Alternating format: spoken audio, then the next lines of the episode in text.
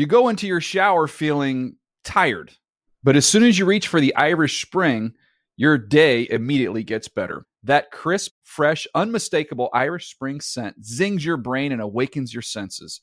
So when you finally emerge from the shower, 37 minutes later, because you pay the water bill so you can stay in there as long as you want, you're ready to take on the day and smell great doing it. Irish Spring Body Wash and Bar Soap. Fresh, green, Irish. Shop now at a store near you. Getting ready to take on spring? Make your first move with the reliable performance and power of STIHL battery tools. From hedge trimmers and mowers to string trimmers and more, right now you can save $50 on select battery tool sets. Real STIHL. Offer valid on select AK system sets through June 16, 2024. See participating retailer for details. Live Nation presents Concert Week. Now through May 14th, get $25 tickets to over 5,000 shows. That's up to 75% off a summer full of your favorite artists like 21 Savage, Alanis Morissette, Cage the Elephant, Celeste Barber, Dierks Bentley, Fade, Hootie and the Blowfish, Janet Jackson, Kidz Bop Kids, Meghan Trainor, Bissell Pluma, Sarah McLachlan. Get tickets to more than 5,000 summer shows for just $25. Until now through May 14th. Visit LiveNation.com slash Concert Week to learn more and plan your summer with Sean Paul, Sum 41, 30 Seconds to Mars, oh, and Two Door Cinema Club. The Around the NFL podcast is the Mike McCarthy of time management. Oh, from the Chris Wesseling podcast studio, it's Around the NFL. I'm Dan Hanzus. I'm with heroes, Greg Rosenthal and Marc Sessler. The three of us, along with Ricky Hollywood, she got her credential. We're at SoFi Stadium about an hour ago, uh, watching the Steelers Chargers clash, and uh, it, uh, I hate to say it, Greggy, uh, but we blew it in a big spot. We leave. I'm looking at the game summary here, and we're going to get to all the games uh, week 11 played Sunday in just a bit. But we leave at 34-20. Austin Ekeler goes in from five yards out, seven plays, 75 yards, 247 possession. It was like, oh, Pittsburgh, they're just never going to get a stop. As soon as we leave the fucking building, we get Pittsburgh Steelers five-yard touchdown pass, 34. Um, no, we get a Eric Ebron touchdown, nine plays, 75 yards. We get an interception by the Chargers. Pat Freiermuth, five yards. Uh, touchdown, two yards, two plays, 11 yards. 34-34. Boswell, 45-yard field goal. After an interception that went off of a helmet. 37-34. There was a block punt earlier. We did see that. And then a classic ending for the Chargers and their fans. There weren't a lot of them in that building, but a classic ending, and we're going to get to all of it. But, Mark, you know, uh, we left before the, the classic part of the game entered the equation. I know you were upset to see all those Steelers fans uh, sad at the end of the game and miss out on that. Did get to see Cam Heyward punch Justin Herbert on the ground. Um, that's when I decided to leave at one point. Uh, I mean, it was. I remember growing up.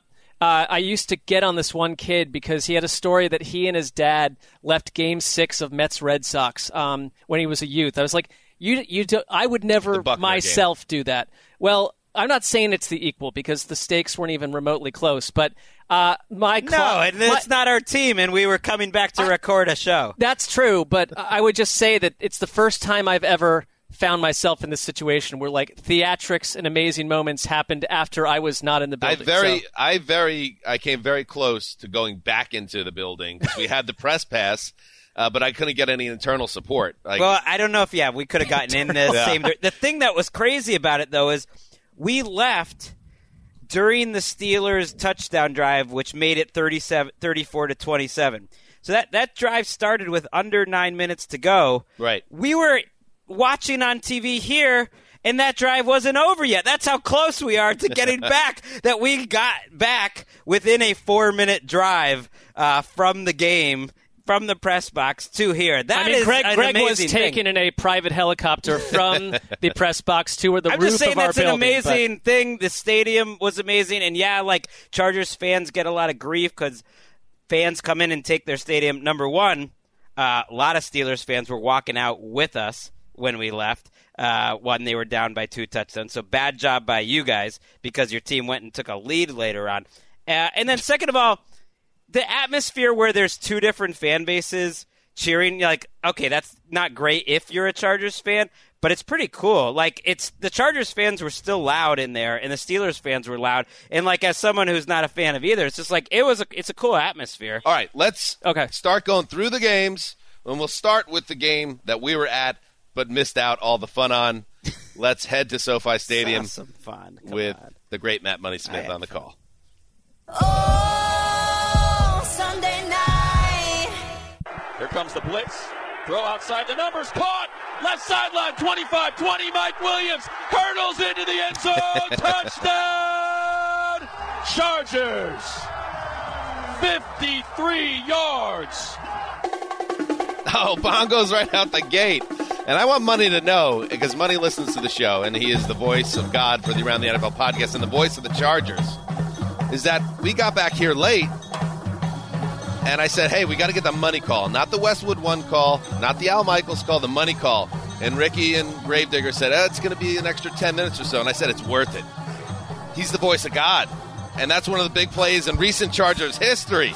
Justin Herbert to Mike Williams from for 53 yards. It is the game-winning score in one of the craziest games of the season. 41-37. The Chargers beat the Steelers, a game that featured 27 points from the Steelers in the fourth quarter, many of them coming after we had left the building, Mark. Uh, a game that looked like it was in the Steelers' back pocket. They let it uh, in the Chargers' back pocket. The Steelers storm back, but somehow LA finds a way, Sizzler. Well, I'm stunned by what we watched. Although, I mean, I feel like if someone told me before the game, will this thing go down to the end because it is the Chargers, I would have said yes. But, I mean, to think that the Steelers are 0 and 230, this stunning stat when trailing by 17 in the fourth quarter of games, that they climbed back out of it, I, I, that, that thing threw me right there. But it was a series of Chargers mistakes that opened the door. And then at the end, because I think their offense had been so hot all night long. At one point, it was like 400 and something yards to about 170 for the Steelers. They were moving the ball at will. Justin Herbert was running wild on them. And it was a very Chargers esque almost ending, and they climbed their way out of it. I mean, the Chargers scored on their first five possessions, but in in weird Chargers fashion, they actually had more possessions in the fourth quarter than they did in the first three combined, and that included the block punt. We did see that, Danny. I mean, we didn't miss everything. We saw some dimes from Justin Herbert. I mean, the the throw that he had to Allen in the first quarter, like the whole shot, and then the 30 yard BB down the field in the third quarter, like those were amazing to see live. Then you get an interception, a fluky play. Uh, off a helmet. You go for it on fourth down in your own end, and when they didn't get it, this is the moment where the Steelers have a chance to go win the game, put a touchdown in. You know, this is the moment where you say, like, if Herbert doesn't win this game, this is catastrophic. He's mm-hmm. got to go down and make a drive. And he had a chance to make a drive because the Steelers went three and out uh, right after they didn't get the fourth down. So that that's part of the reason why you go for the fourth down because your defense can pick you up. They did, and then instead of everything crumbling like you said it would have, and that this was a big moment in Chargers history that Herbert was going to become part of Chargers like like lore in terms of being cursed. Uh, he didn't do it. It well, didn't happen, yes, Dan. what I said happen. before the Mike Williams the play W. was with the world falling down and 45,000 Steelers fans waving towels in LA going nuts. If the Chargers blew this game in front of Al Chris Michelle in the world, and Herbert was right in the middle of it, even if he had played a good game overall, a great game overall, to me, it's like he's part of this now. He's part of all this Chargers pain, and it's very real. And any Charger fan, no matter where you are in the country, uh, knows that. And yet, I thought that was like kind of like the big overarching story is that Justin Herbert, uh, and I know it was a busted coverage by Pittsburgh, and Collinsworth pointed it out correctly that there's no way you have a busted coverage in that spot on the Williams TD if Minkah Fitzpatrick is playing. And there's so many big time players for the Steelers that were out, including TJ Watt and Joe Haden uh, and Fitzpatrick. Uh, so the fact that they were almost able to come back and win really is a testament. And Big Ben played well in this game. But to me, Justin Herbert's ability to say, no, no, no, no, screw all that, the ghosts of the past, screw the fact that there are 45,000 people from Pennsylvania ready to party in our building. I am going to make sure we leave a winner And if you're a Chargers fan, you just have to be pinching yourself that you have somebody who has that power. And I mean, Justin Herbert all night long was showing us who he was. And it was, you know, it's his arm, it's the dimes he threw. I was just so impressed with how he kept filleting the Steelers on the ground. 90 yards off nine carries, so many of those that moved the chains, and the, the Steelers climbing back in. I mean, it was it wasn't I want to call it fluky because they made the plays they needed to play, but they had a touchdown drive that was 11 yards, a field goal drive that was 7, and another touchdown drive with a net yards of 3 yards. I mean, it's like they were they were just set they they were put in position to climb back into this thing in a fluky way. And the Chargers, their offense, which had been cooking all game long, answered when they needed to. You're right. He would have been baked in, Justin Herbert, into that scenario that the Chargers have lost something like 34 games. In the in this scenario in the fourth quarter Most since since 2011, 2011, yep. and it did it, there have been one of those this year.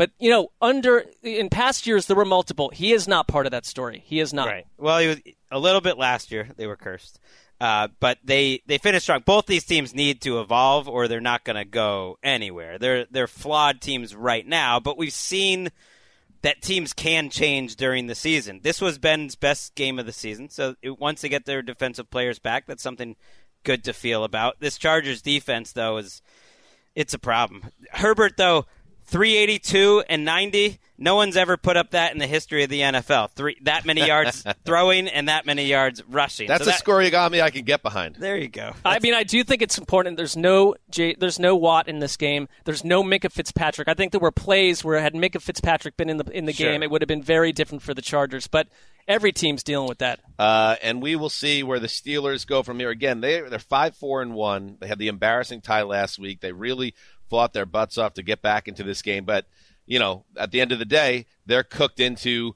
that the mediocre stew that has become the AFC North. So they still have a chance to make a playoff run. The Chargers do too. Uh, but you're right, Greg. Neither of these teams are perfect. Neither of these teams profile is a true Super Bowl contender. But look at the rest of the league right now. They're, you could look at any team really and say, ah, not a true Super Bowl team. Well, there's going to be two teams playing in the Super Bowl.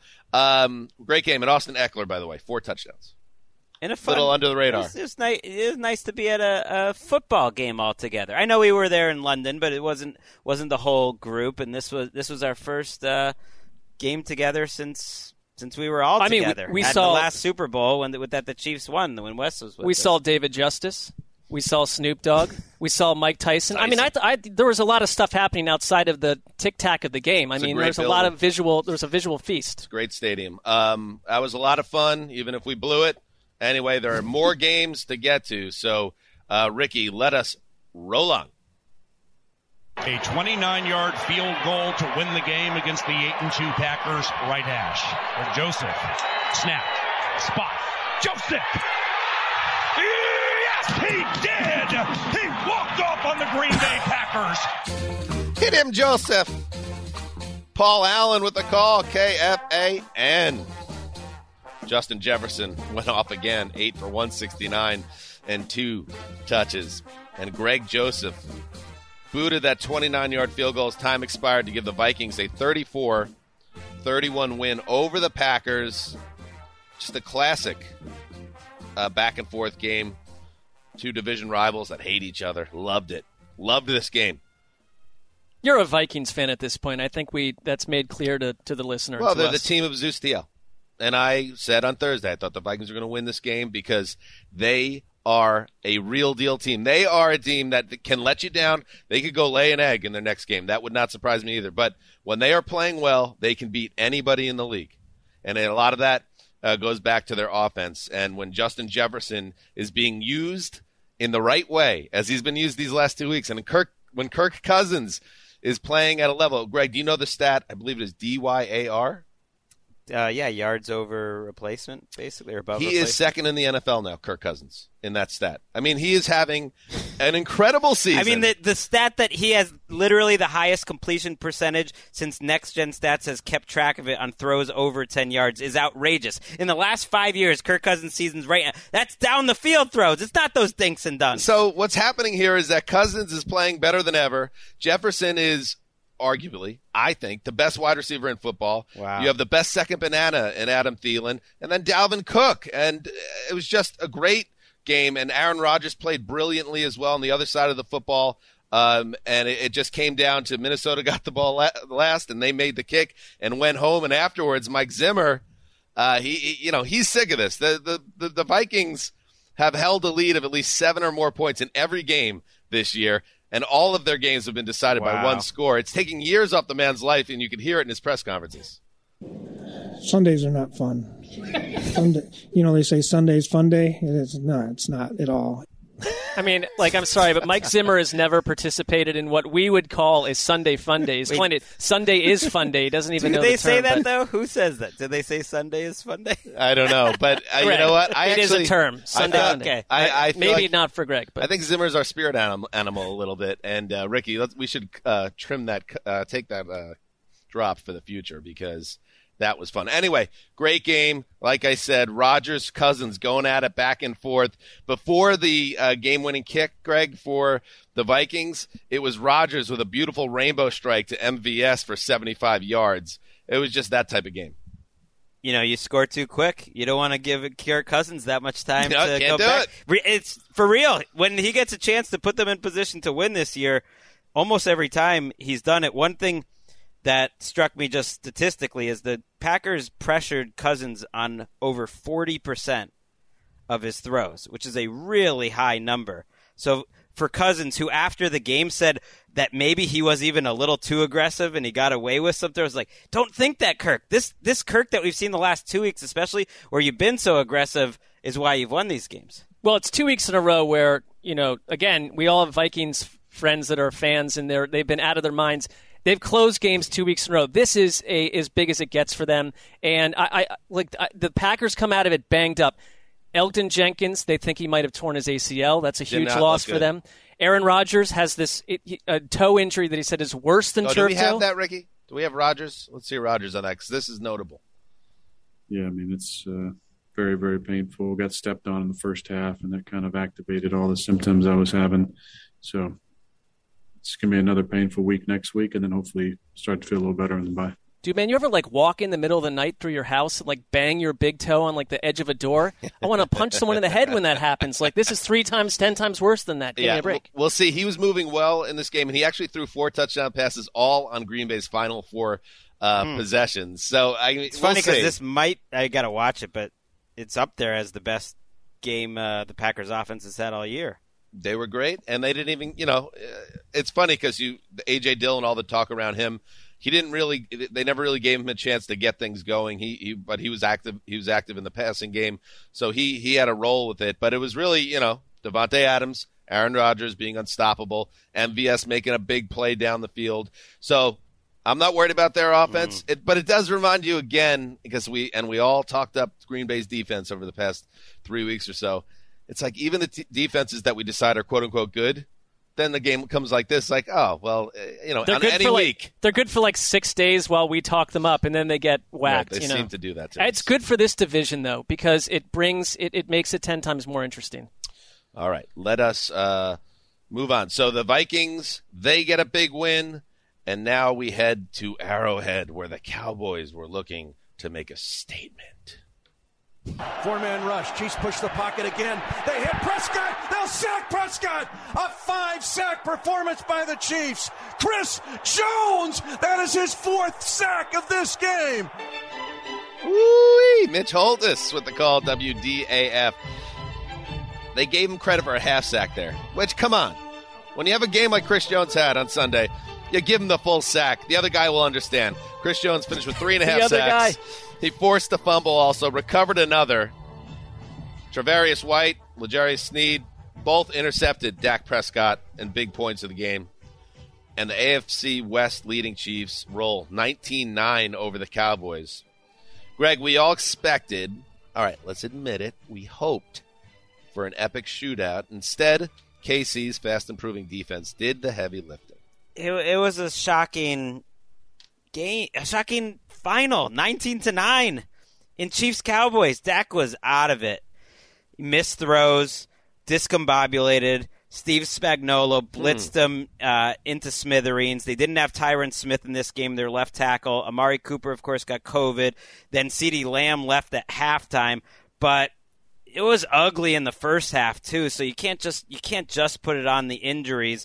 It was the Chiefs' defense, and again, you you give them so much praise. I'm not saying it's going to happen week after week, but they were just aggressive. They were open field tackling. Like I said, they were blitzing. He got blitzed, I think, on 14 different throws, and he ended up with 54 yards and an interception on those throws. And usually, Dak Prescott's kind of known as the guy who kills the blitz. So it was an unconventional strategy. And on a day where Patrick Mahomes basically had the same stat line as all those games where everyone were, were killing the Chiefs offense, he ends up with 260 yards and a pick on 37 attempts. The pick was fluky. Uh, the Chiefs win going away, and you never really felt that it was that close because the Chiefs' defense, and especially Chris Jones, just gave it to him over and over. I don't know what to think. I mean, it must have been frustrating as a Cowboys fan when you're trying to get back in this game. And the offense, Dallas offense, because the D played well uh, for the Cowboys. So they kept on giving the ball back to Dak and sending him back on the field. It's like, all right, come on, get going, get us back in this game, T- take a lead, go win the game. But then when you lose CeeDee, CeeDee Lamb, uh, when you have Amari Cooper, who, by the way, was not vaccinated, so not only is he out this game, he's missing Thanksgiving. He's killing his team. Um, you find the Cowboys having to target Cedric Wilson over and over again, trying to mount a comeback. Michael Gallup, who was on IR, is now your number one wide receiver, and it just felt like they were a little short-handed when they really needed to be explosive. It's just like this is now two two out of three weeks where the Cowboys are looking uh, very human, um, and if you're a Cowboys fan, you're a little bit nervous.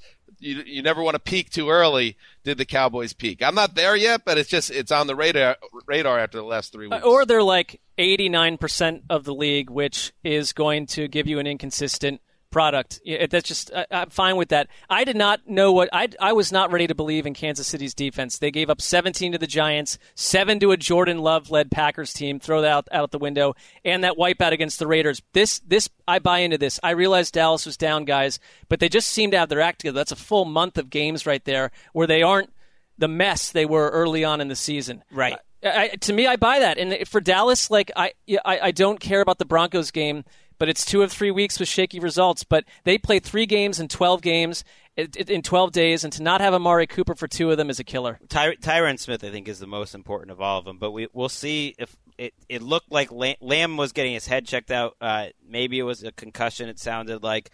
Uh, that's a problem. They have the Raiders on Thanksgiving. We'll get into that during the week. But I think some of the Chiefs' defensive resurgence is sustainable because A, Spags does this year after year where they start slow and they finish strong. And then B, Melvin Ingram was a nice pickup. He's made plays in these games. They've put Chris Jones at defensive tackle again instead of having him on the end, and he was dominant in this game. And Frank Clark's been good for three straight weeks. So suddenly your two best players are playing like the guys you're paying the twenty million dollars a year for, and like that's sustainable. Those guys can keep winning. And the, even though I, I, I pointed out the box score looked the same and the final score was the same, the Chiefs did start this game with you know 17 points in their first three drives and made big plays when they needed to. I don't think it was a terrible offensive performance either. Maybe what ultimately like right now in the NFL what it means to have a good defense is to have a defense that can carry you for a stretch of time like 2 or 3 weeks or even a month when your offense isn't quite right and they can get you some wins that you would lose typically uh, because there aren't just a lot of dominant defenses in the league right now. And and a dominant player for the Cowboys is Micah Parsons who has that defensive rookie of the year locked up. He was unstoppable in this game. Two sacks forced a fumble um, he was a big time player in this game. I love that theory because we keep propping up defense A, B, and C during the week, and if we if the expectation is we really are only saying they'll be good for about a fortnight, then we're off that. like we look a lot better. Well, it's like a, a matchup thing too. Yeah, like they're capable of carrying you. Uh, but they're not going to do it. Yeah, Right. Parsons had more pressures, by the way, in this game. I think that then it was a PFF stat, and then any player ever, or something like that, or a certain amount of years, it was over 12. It, he, he was at 12, and he got to 13 or 14 pressures in one game. I believe the Chiefs were held to 276 yards. Uh, wait, was that? Let me. Let me And uh, they only scored. The Chiefs had the double ball. check on that. To your point about keep getting the ball back, after they scored uh, 16 points eh, because of a missed extra point in the first three drives, they go punt, punt, fumble, interception, punt, field goal, missed field goal, punt. So Hmm. the Cowboys defense did what they could to keep this. Dan game Quinn, close. baby, assistant coach of the year candidate. Uh, the Cowboys were held to 276 yards. This is the highest scoring offense in the league, held to 5 of 15 on third down. They need to get healthy, uh, and Dak has to play a little bit better. Oh, oh, the Westling brothers. Uh oh. Uh oh, they're they're slumping. They got to get it together. Fissures in the locker room. Now, Not infighting. let's take a break. You go into your shower feeling tired, but as soon as you reach for the Irish Spring, your day immediately gets better. That crisp, fresh, unmistakable Irish Spring scent zings your brain and awakens your senses. So when you finally emerge from the shower, 37 minutes later, because you pay the water bill so you can stay in there as long as you want, you're ready to take on the day and smell great doing it. Irish Spring Body Wash and Bar Soap. Fresh, green, Irish. Shop now at a store near you. Live Nation presents Concert Week.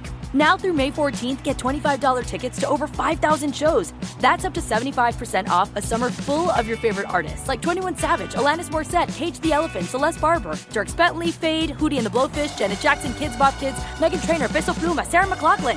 Get tickets to more than 5,000 summer shows for just $25. Until now through May 14th. Visit LiveNation.com slash Concert Week to learn more and plan your summer with Sean Paul, Sum 41, 30 Seconds to Mars, oh, and Two Door Cinema Club. What's up? I'm John Wall. And I'm CJ Toledano, and we're starting a new podcast presented by DraftKings called Point Game. We're now joined by three time NBA Six Man of the Year, elite bucket getter. Let's please welcome Jamal Crawford to Point Game. King of the Court one on one tournament. If they had it back in your prime, do you think you could have took it all? I'm gonna be honest with you. I don't think I could have took it all, but I think I would have shocked a lot of people. I think Kobe and everybody in their prime, Kobe would win a one-on-one contest. Yeah, I, yeah, because you got to think Love he's going to guard. He don't care about guarding. He's gonna guard. He's going to Exactly. guard. Like you see him in the Olympics, he's going to guard, and then on I'm top not of that, guarding like that, CJ. Ladies and gentlemen, please welcome Sam Cassell to Point Game. I remember you came out from crying tears. prime. I mean, he was in a culture shock. And then his, he's going through withdrawals about winning. remember what I told you? I said, I said, OG, you think I can get paid and go back and play in college? Because it ain't it. Check out Point Game with John Wall and CJ Toledano on the iHeartRadio app, DraftKings YouTube, or wherever you get your podcasts. He's going to turn, give off to Jonathan Taylor. Stood up at the one, falls forward. Them. Number five, Jonathan Taylor has failed the end zone five times in the game, and the Colts have six more on the board. It is 37 to seven. Whoa! Joey Lawrence and Blossom. Whoa! Matt Taylor. Rick Venturi, the call for WFNI. Jonathan Taylor set a franchise record with five touchdowns. And he took over the NFL lead in both yards rushing and TDs. And the Colts rout the spiraling Buffalo Bills 41 15 in Orchard Park. It doesn't matter anymore, but it was in Buffalo. You should know that. Shooky, we welcome him aboard now. The pipe joins us. The Colts looked like the better team from the kickoff in this game, and Jonathan Taylor has just entered into the MVP chat. Don't you agree? Yeah, I would absolutely agree. I mean, you're the rushing leader and you're doing it with emphasis. And, and I think no more emphatic than this game today. And, you know, the Colts, they got off the bus ready to play. And it was clear in their first drive. They went 11 plays for 65 yards, capped it with a Taylor touchdown. They get a turnover. They turn that into another touchdown via a pass. They punched the Bills in the mouth. They proved to them that Going to Orchard Park did not scare them. Playing in inclement weather did not scare them because they have right now the NFL's best running back in terms of overall rushing yards in Jonathan Taylor, who was the engine that powered them offensively with his five touchdowns. And really, the Bills had no answer. I mean, for the entire game, they had no answer. It's not even that their offense couldn't keep up. Defensively, they could not stop Jonathan Taylor, who has been this type of running back for a lot of this year, but we aren't going to look at his season and think of a game quicker than this one because of how he did it. He ripped off long runs. He scored in goal to go situations. He caught passes. He did everything that was asked of him. It's the next step in what I think is um, a, a, progression in his career. It's still very early, of course, but it started in the second half of last year where he started to build this positive momentum. He's carried it over into this year, and he's developed himself more as a back. He's not just a downhill runner who, who's capable of ripping off a long run. He's a guy you have to account for on every down. And the Bills simply did not do that defensively today. Josh Allen also had a rough day, uh, a couple interceptions that were ugly, and they had no answer for them when they had the ball, and that's how you get a blowout. I mean, to Dan's question, and this is more about the Bills and their up and down struggles on offense. But wouldn't you say that Jonathan Taylor hopscotched Josh Allen in the MVP race? Yeah, it's funny because they opened the broadcast in CBS talking, waxing poetic almost, about how Josh Allen is a legitimate MVP candidate and he's the reason that the Bills are where they are right now. And frankly, I think the Bills have relied on him too much to this point, and they couldn't Not- rely on it's him not very true, much. though. Not that he's been bad, but he has not been a top five quarterback No. this year. What are we No, talking He's been not at good. He's been a good quarterback who had a bad game, but at no point is he an MVP candidate to me. Uh, Carson Wentz, by the way, throws for 106 yards in this game, uh, and that's all right because when you have Taylor going off the way he, that he did, and the defense playing as well as they did, it doesn't matter. I thought a turning point in the game shook, or maybe just kind of a whoa, where are we at right now? Because remember, the the Bills were slumping on offense leading into week 10 and then beat up the Jets, who are a joke. And now they go up against good competition again, and we see what happens here. And there was a moment uh, in the third quarter, they're down multiple scores. They're facing a fourth and about, about around six, if I recall. And they opt for a long, I think 55 in that range, yard field goal attempt over going for it, which predictably gro- goes horribly awry and then the Colts go right down the field and score and end the game. I mean, that to me really spoke a lot about both teams. Yeah, first off, not a confidence in the Bills' offense to be able to convert that fourth down, but also uh, Tyler Bass's second missed field goal of the day. You know, like I said, inclement weather, so it wasn't the best situation for them. But you know how a game can go your way in a lot of in a number of different ways. Carson Wentz had a nice play where he scrambled. He looked like vintage Carson Wentz before everything that he's dealt with in the last few years. It can also go awry for another team, and it was like that for the Bills with even in their kicking situation where they just had no confidence in what they were doing and knew they were getting bullied on the field and just capped a terrible day for them. That's got to make their fans think because two weeks ago they lose that game to Jacksonville, and it's like, what is going on with the Bills? Then they come back, like you said, dominate the Jets. I think they're back to where they were against Jacksonville. What is wrong with our team? Why can't we put up the points that we were capable of putting up? And why can't we get a stop? So, uh, kind of a soul searching week, I think, ahead for the Bills. Well, plus inclement weather is something that's going to be happening in Buffalo. So Yeah. it's like if you're not Well, built they should be that, built exactly. They should be constructed and, to and deal I think that. they'll be fine. But them beating Kansas City so badly to get to four and one, and now we're sitting here with them at six and four, is one of the most surprising uh, things to happen in this entire NFL season. I know there's a lot of like up is down, down is up in the NFL, but them hitting the skids this hard uh, is shocking to me. I don't think it's quite as shocking that Mark's Colts, you know, he spun the wheel and it decided which fan he was going to be for the rest of Have the they lost since? And he says he said he wasn't interested in them, that he they were boring, that he, he has to be convinced, and yet here they are. Whether they are a big time playoff team or not, they are going to be in the center of the rest of this season. Not only are they six and five, but they got the Bucks next week. They got the Colt, the Patriots at home coming up. They're at Arizona, so there- there's just going to be like a lot of big time games involving the Colts. Can come I down the respond? stretch. Yes. My response: I fucked up because Oh. first of all. I already said on our network show a couple weeks ago that I was wrong about this. The Colts, for you! The Colts are good. Okay, they're good. They've not. They've scored under twenty five point points once since week Wow. three, and uh, it it's it the what we thought about Indianapolis in the offseason was not even this. This is superseding what we hoped maybe you could accomplish with Carson Wentz. We knew Jonathan Taylor was good. We knew the defense was good.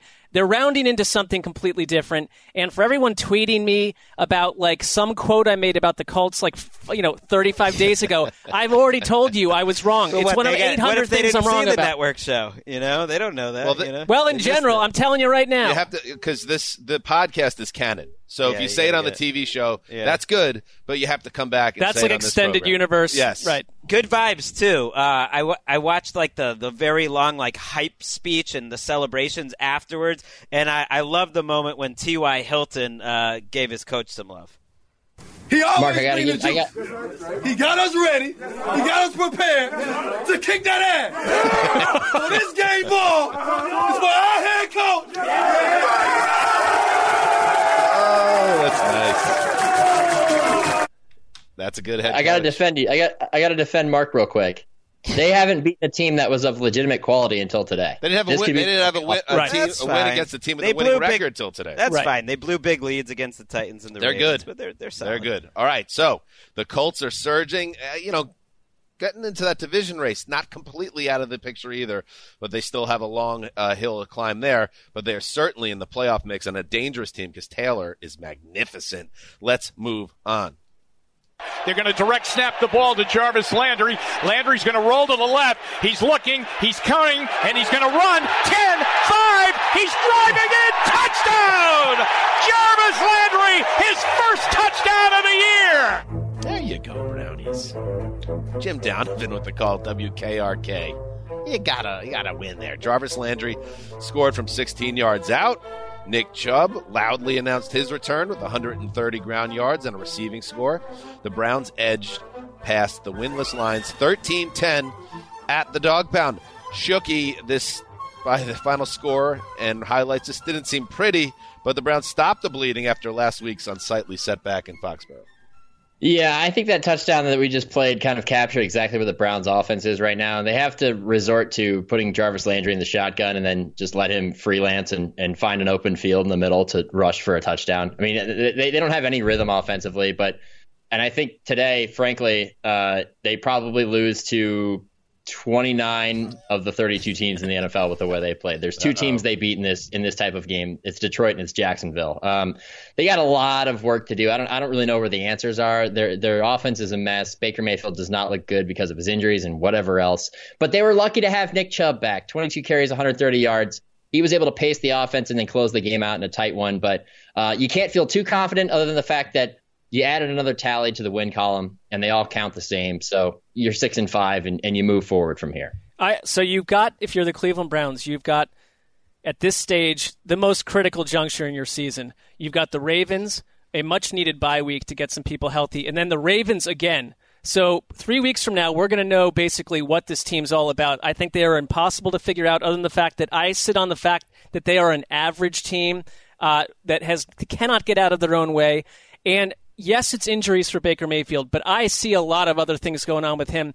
I, I was watching this out of the corner of my eye, and honestly, it was one of my more um, enjoyable Sundays not to fully ride the journey. Mark It- was really g- in a good mood well, all I'm Sunday. just I this- this am- week. I will wait until they are vaguely enjoyable again. But n- Shook, I would. I, this is. I'm not trying to be talk radio person, but if this is the Baker we get from now till the end of the season, injuries or not, does it maybe operate as a blessing in disguise for the front office? They have this incredibly tough decision coming up, where this extension talk makes no sense at this point. But, He's like- not earned an extension. Right, but to me, the decision's so easy. They, they have no decision to make. They're not going to give him an Well, he extension did, he did ask this the question, Greg. Yeah. I'm just saying. Well, no, no, you're right. It, It's a question in. Cleveland. No one's saying that they don't have no decision to make. That's not true. No, absolutely. You know, I, I get texts from you know friends who are Browns fans. Chuck Whitlock, who is uh, one of our former researchers of the network, he's moved on since then. He's an avid Browns fan. He texts me every Sunday, and he told me the same thing, which is basically we got to move on. Like this is this guy's not the guy. But and, and by decision, you mean get rid of him this offseason because he's under No. contract for a very No. cheap number next year. No, but Greg, No, Greg, you the thing it is, out. Greg, it's not that no one's talked about what to do with Baker Mayfield long term because they have the fifth year. I'm with you, but like. It's not a great situation for Baker Mayfield either. It's not a great look optics wise to Well, just he didn't talk to the media. Mary Kay Cabot said nothing in particular happened to cause that. Uh, he was booed aggressively, so maybe he was in his feelings. Who knows? You don't want to guess why he didn't talk to the media, but he kind of stor- apparently like kind of walked off the field, didn't celebrate, didn't shake any hands. I, it's, it seems like if you kind of read between Messy. the lines, if you're tracking the team, he's, uh, you know, dreadfully beat up. He has all different sorts of injuries to his knee, his left shoulder, his foot, and he's getting booed in his own building. And he's there's probably a lot of frustration. Now we'll see if it was if simply out of frustration that he didn't talk, because that's not the right way to play it either. Because you just invite the firestorm of uh, you know everyone to talk about you, talking heads debating your future. It just adds more fuel to the fire. That said, I think it's notable uh, what I'm hearing from both Shook and Mark uh, for the first time. Like Browns fans starting to grapple with the idea that maybe Mayfield isn't the guy going forward. Because I haven't really heard that from Browns fans till this point, so it feels like things are starting to shift a little bit. That's now. maybe more what I mean too. Just that, like, yeah, they can figure this out, but like, there's a polar shift for me in terms of the Mayfield experience over the last couple weeks. And just one off season with a bunch of like glowing reports about, hey, they're back in sync. It's not going to do it. They've got they've got questions. Right. My thing with like talking about the future is now's the team that they're trying to win a Super Bowl with right now. That's what they got to be. Uh, Good luck with worried that, Joan about. of Arc. That's not happening Right. with this team right, Right, now. Right, there's there's six and five. I know, but there's six games left of the season. Like, there's a lot to go. Anything could happen. Right, and And even even when you're thinking about next year, like, are would they real? Like, there's no way he's getting extension this offseason. Is there any chance that they would move off of him this year? Maybe because they have a piece that you could get involved in of Russell Wilson Let's or see how the Rodgers thing. Season it, yeah, plays it's out, such though. a long way to go. uh, because they do get a bye. There's still a lot of football. The AFC is wide open. We've seen the Browns in their top gear, even when they're not consistent.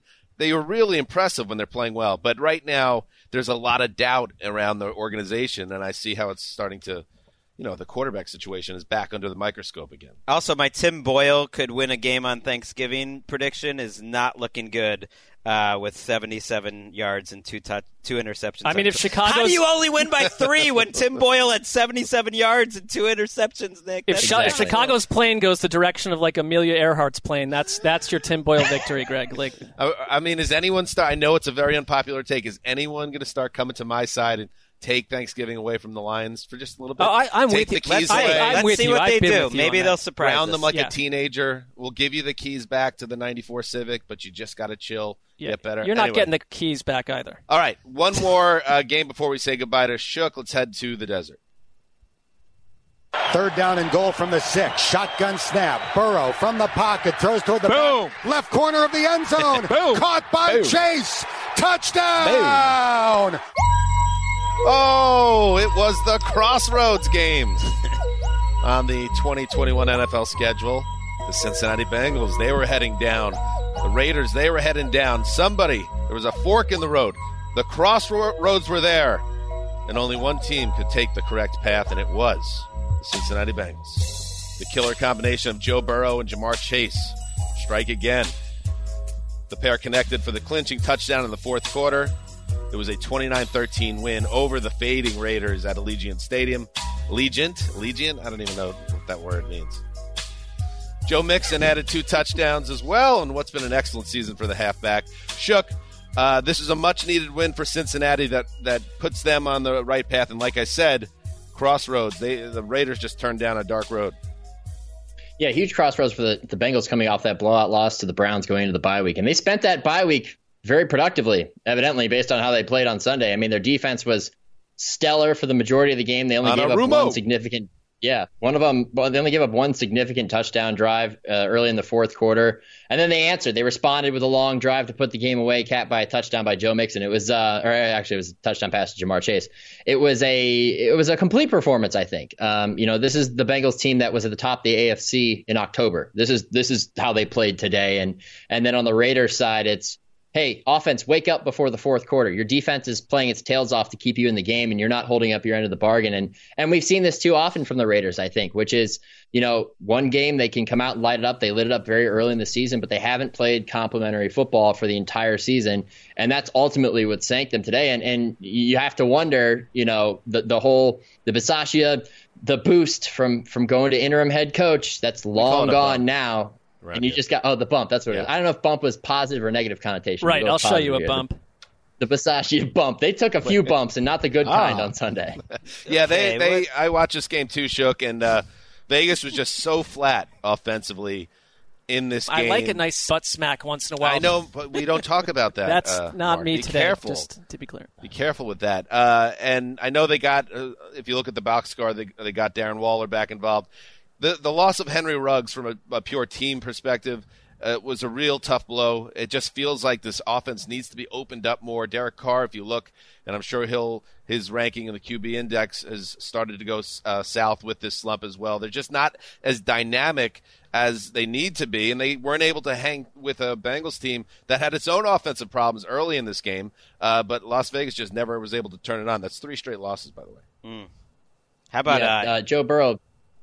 Go ahead, Greg. no, please, Joey B. I mean, Joe Burrow threw for, he threw for less, less than 150 yards. They they typically lose this game, right? In a regular setting, they they typically do, and they end up winning by what was it, 19 points. I on, mean, thir- that- on, thir- that on tells you- 29 yeah. throws too. Not like that's a ton, Yeah. but that's that's wild. And yet, the key play of the game to me was that six yard throw to Chase with about five minutes left to you know put them up nine. And that's a pretty throw on third down. There is something to Joe Burrow, like in big moments. I know he's had some fourth quarter interceptions, uh, but that was a big moment, and he got it done. And how about the Eli Apple, Apple redemption tour right now? Big time interception in, in a key spot. It was part of. There was a, a sequence here where the Raiders I haven't had been tracking that as heavily as you, Greg. 14 straight uh, third down fails. That's hard to do.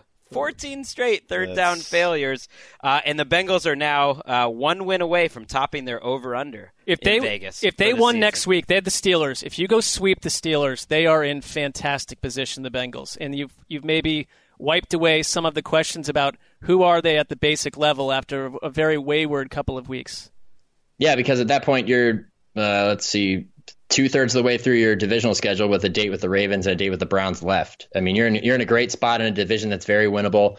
A team that many of us expected to finish last in the division is positioned right now to be in it until the end. If they keep and if they play like this, they got to be a little bit better offensively. But if they can get this type of play from their defense.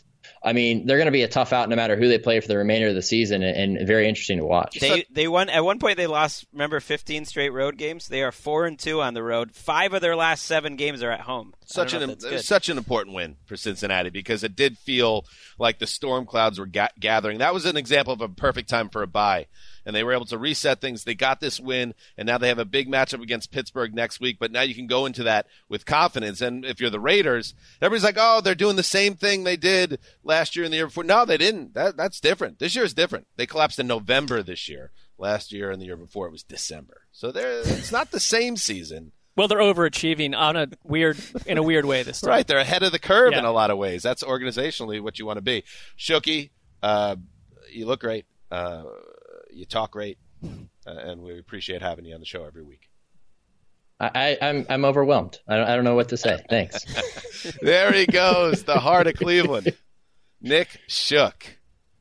All right, let's take a break, and then move on. You go into your shower feeling tired, but as soon as you reach for the Irish Spring, your day immediately gets better. That crisp, fresh, unmistakable Irish Spring scent zings your brain and awakens your senses. So when you finally emerge from the shower, 37 minutes later, because you pay the water bill so you can stay in there as long as you want, you're ready to take on the day and smell great doing it. Irish Spring Body Wash and Bar Soap. Fresh, green, Irish. Shop now at a store near you. Live Nation presents Concert Week. Now through May 14th, get $25 tickets to over 5,000 shows. That's up to 75% off a summer full of your favorite artists like 21 Savage, Alanis Morissette, Cage the Elephant, Celeste Barber, Dierks Bentley, Feid, Hootie and the Blowfish, Janet Jackson, Kidz Bop Kids, Meghan Trainor, Peso Pluma, Sarah McLachlan. Get tickets to more than 5,000 summer shows for just $25. Until now through May 14th. Visit LiveNation.com slash Concert to learn more and plan your summer with Sean Paul, Sum 41, 30 Seconds to Mars, oh, and Two Door Cinema Club. What's up? I'm John Wall. And I'm CJ Toledano, and we're starting a new podcast presented by DraftKings called Point Game. We're now joined by three time NBA Six Man of the Year, elite bucket getter. Let's please welcome Jamal Crawford to Point Game, King of the Court one on one tournament. If they had it back in your prime, do you think you could have took it all? I'm gonna be honest with you. I don't think I could have took it all, but I think I would have shocked a lot of people. I think Kobe and everybody in their prime, Kobe would win a one-on-one contest. Yeah, I, yeah, because you got to think Love he's it. going to guard. He don't care about guarding. He's gonna guard. He's going to Exactly. guard. Like you see him in the Olympics, he's going to guard, and then on I'm top not of that, like that, CJ. Ladies and gentlemen, please welcome Sam Cassell to Point Game. I remember you came to my room crying, tears, crying. I mean, he was in a culture shock. And then I, his, he's going through withdrawals about winning. remember what I told you? I said, I said, OG, you think I can get paid and go back and play in college? Because it ain't it. Check out Point Game with John Wall and CJ Toledano on the iHeartRadio app, DraftKings YouTube, or wherever you get your podcasts. All right, goodbye to Nick Shook, and let us now head to Chicago. The give is to Freeman, left side, touchdown, The Ravens! Devonta Freeman and the Ravens have taken the lead with 22 seconds left in Chicago. Wow, great! Uh, I don't know if you heard the background audio there. It was like you know, great work by the guy uh, with the thing, Parabolic the dish, mic? the parabolic yeah, yeah. mic guy. Seemed like a crowd from like the mid 1930s. They were lathered Ah! up. Yeah. Gerry Sandusky with the call WBAL, subbing for an ill Lamar Jackson. Uh, what's going on with Lamar? Tyler Huntley led a winning drive, capped by a Devonta Freeman three-yard run with 22 seconds to play. It allowed the Ravens to escape with a 16-13 win over the Bears. Mark, the Ravens danced with the devil in this one, lived to tell the tale. That means they almost lost to a crappy team, but then they didn't. Yeah, and like a, a, a sliver of reality would have made this the game where we're talking about Andy Dalton coming in and replacing a Justin Fields who has left the game with banged up ribs. And, you know, with under two minutes to go, it's fourth and six for the Bears. Okay, Jason Peters uh, had a false start, making it fourth and 11. And this was Chicago's final shot against Baltimore.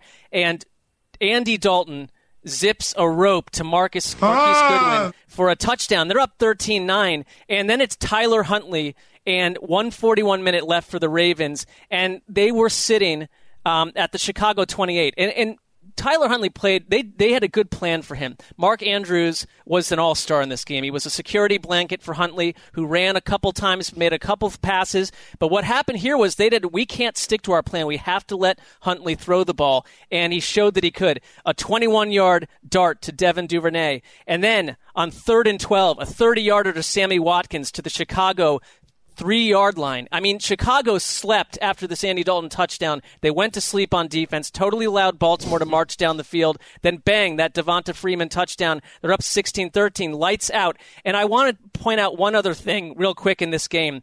There was an absolute meltdown for Matt Nagy. Okay, this was early in the game where it was fourth and one, and it was like seven to six, and they appeared to be going actually going out and punting the ball when everyone else in the league is going for it.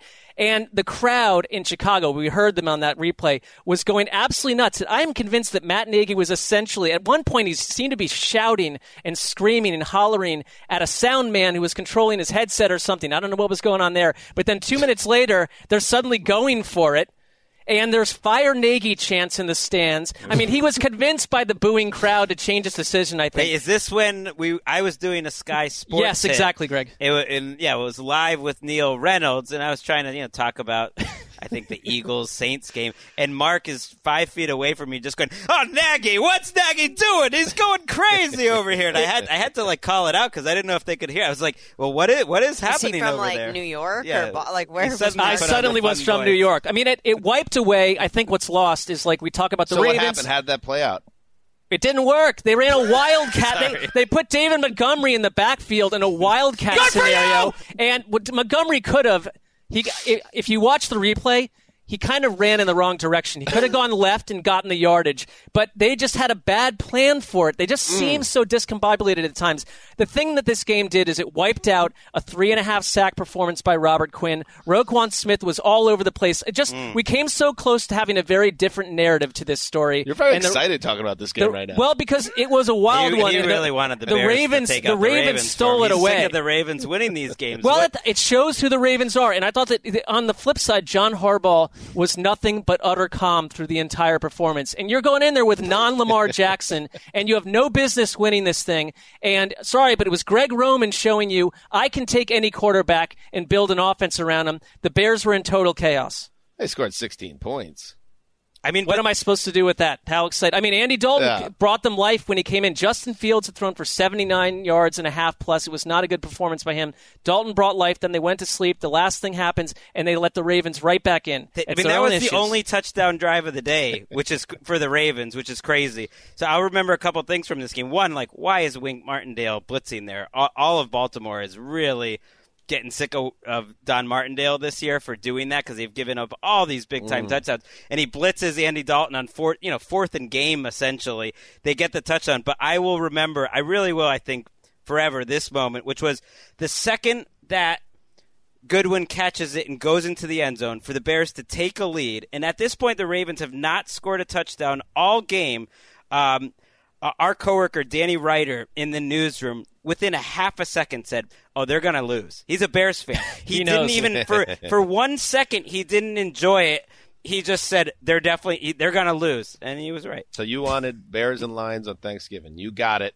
Bears have lost five straight, and uh, they don't believe at this time, the time we're taping this anyway, that Justin Fields broke his ribs, but it's a short turnaround to play on Turkey Day, so we'll see what happens. And by the way, Marky, those Baltimore Ravens, who may or may not have Lamar Jackson, uh, we'll see how he's feeling. Uh, Harbaugh said that the illness, is not COVID 19 or the flu.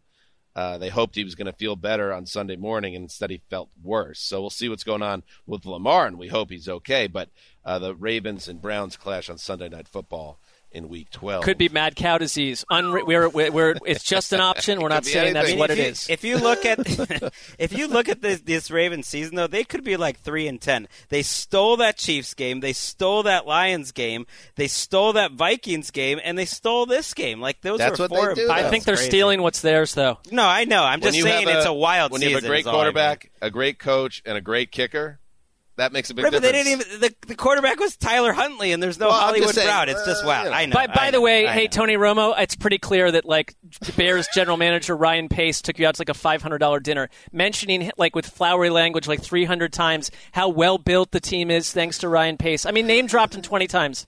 Is everything okay over there? No, you know what? we got to do our shows that annoyed after me. Sunday Night Football every week. That This is annoyed good me. energy. This is good. Good for you. Let's move to Philly. Hurts gives it off inside. And no, he keeps it. And he's running forward on a fake. He's at the 10. He's at the 5. He's in for the touchdown. What a fake. What a fake by Jalen Hurts to seal this Eagles win. Oh, Merrill Reese with the call, WIP. Jalen Hurts, I think he's sticking around. He ran for three touchdowns. Darius Slay had a pick six. Eagles roll over Greggy Saints, 40 to 29. That's two wins in a row for the first time for the Eagles. And also Nick Sirianni. That's what the W looks like at the Linc. First win at home in five tries. Greggy, I know you're feeling this Eagles team. They're suddenly quite frisky. They they are, and this is one where it was like best on best. I know there was a lot of Saints injuries, and they lost, and that that's a factor.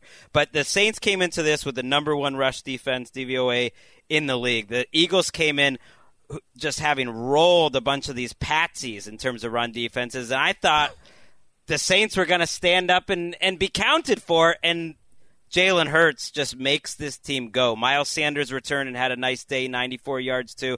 Jordan Howard kept getting it done, 10 for 63. But Hurts on the ground is what opened it up. They ended up with 242, and it Mm. wasn't one of those where you got a big lead and then Mm. you just rack up yards. They had 152 in the first half. The Saints Mm. actually, you know, kind of made a fourth quarter comeback to make this thing interesting. It was all about that running game and those big Good. uglies up front, and they showed they're just like the baddest team going right now. Going into this game, the Saints were averaging less than 73 yards allowed on the ground. So to put 242 on a very good Saints defense, or run defense, I should say, at the very least, and the Eagles have now surpassed 175 rushing in four straight games, including 200 plus and three wins over that span. This is, they have an identity. They're nasty up front.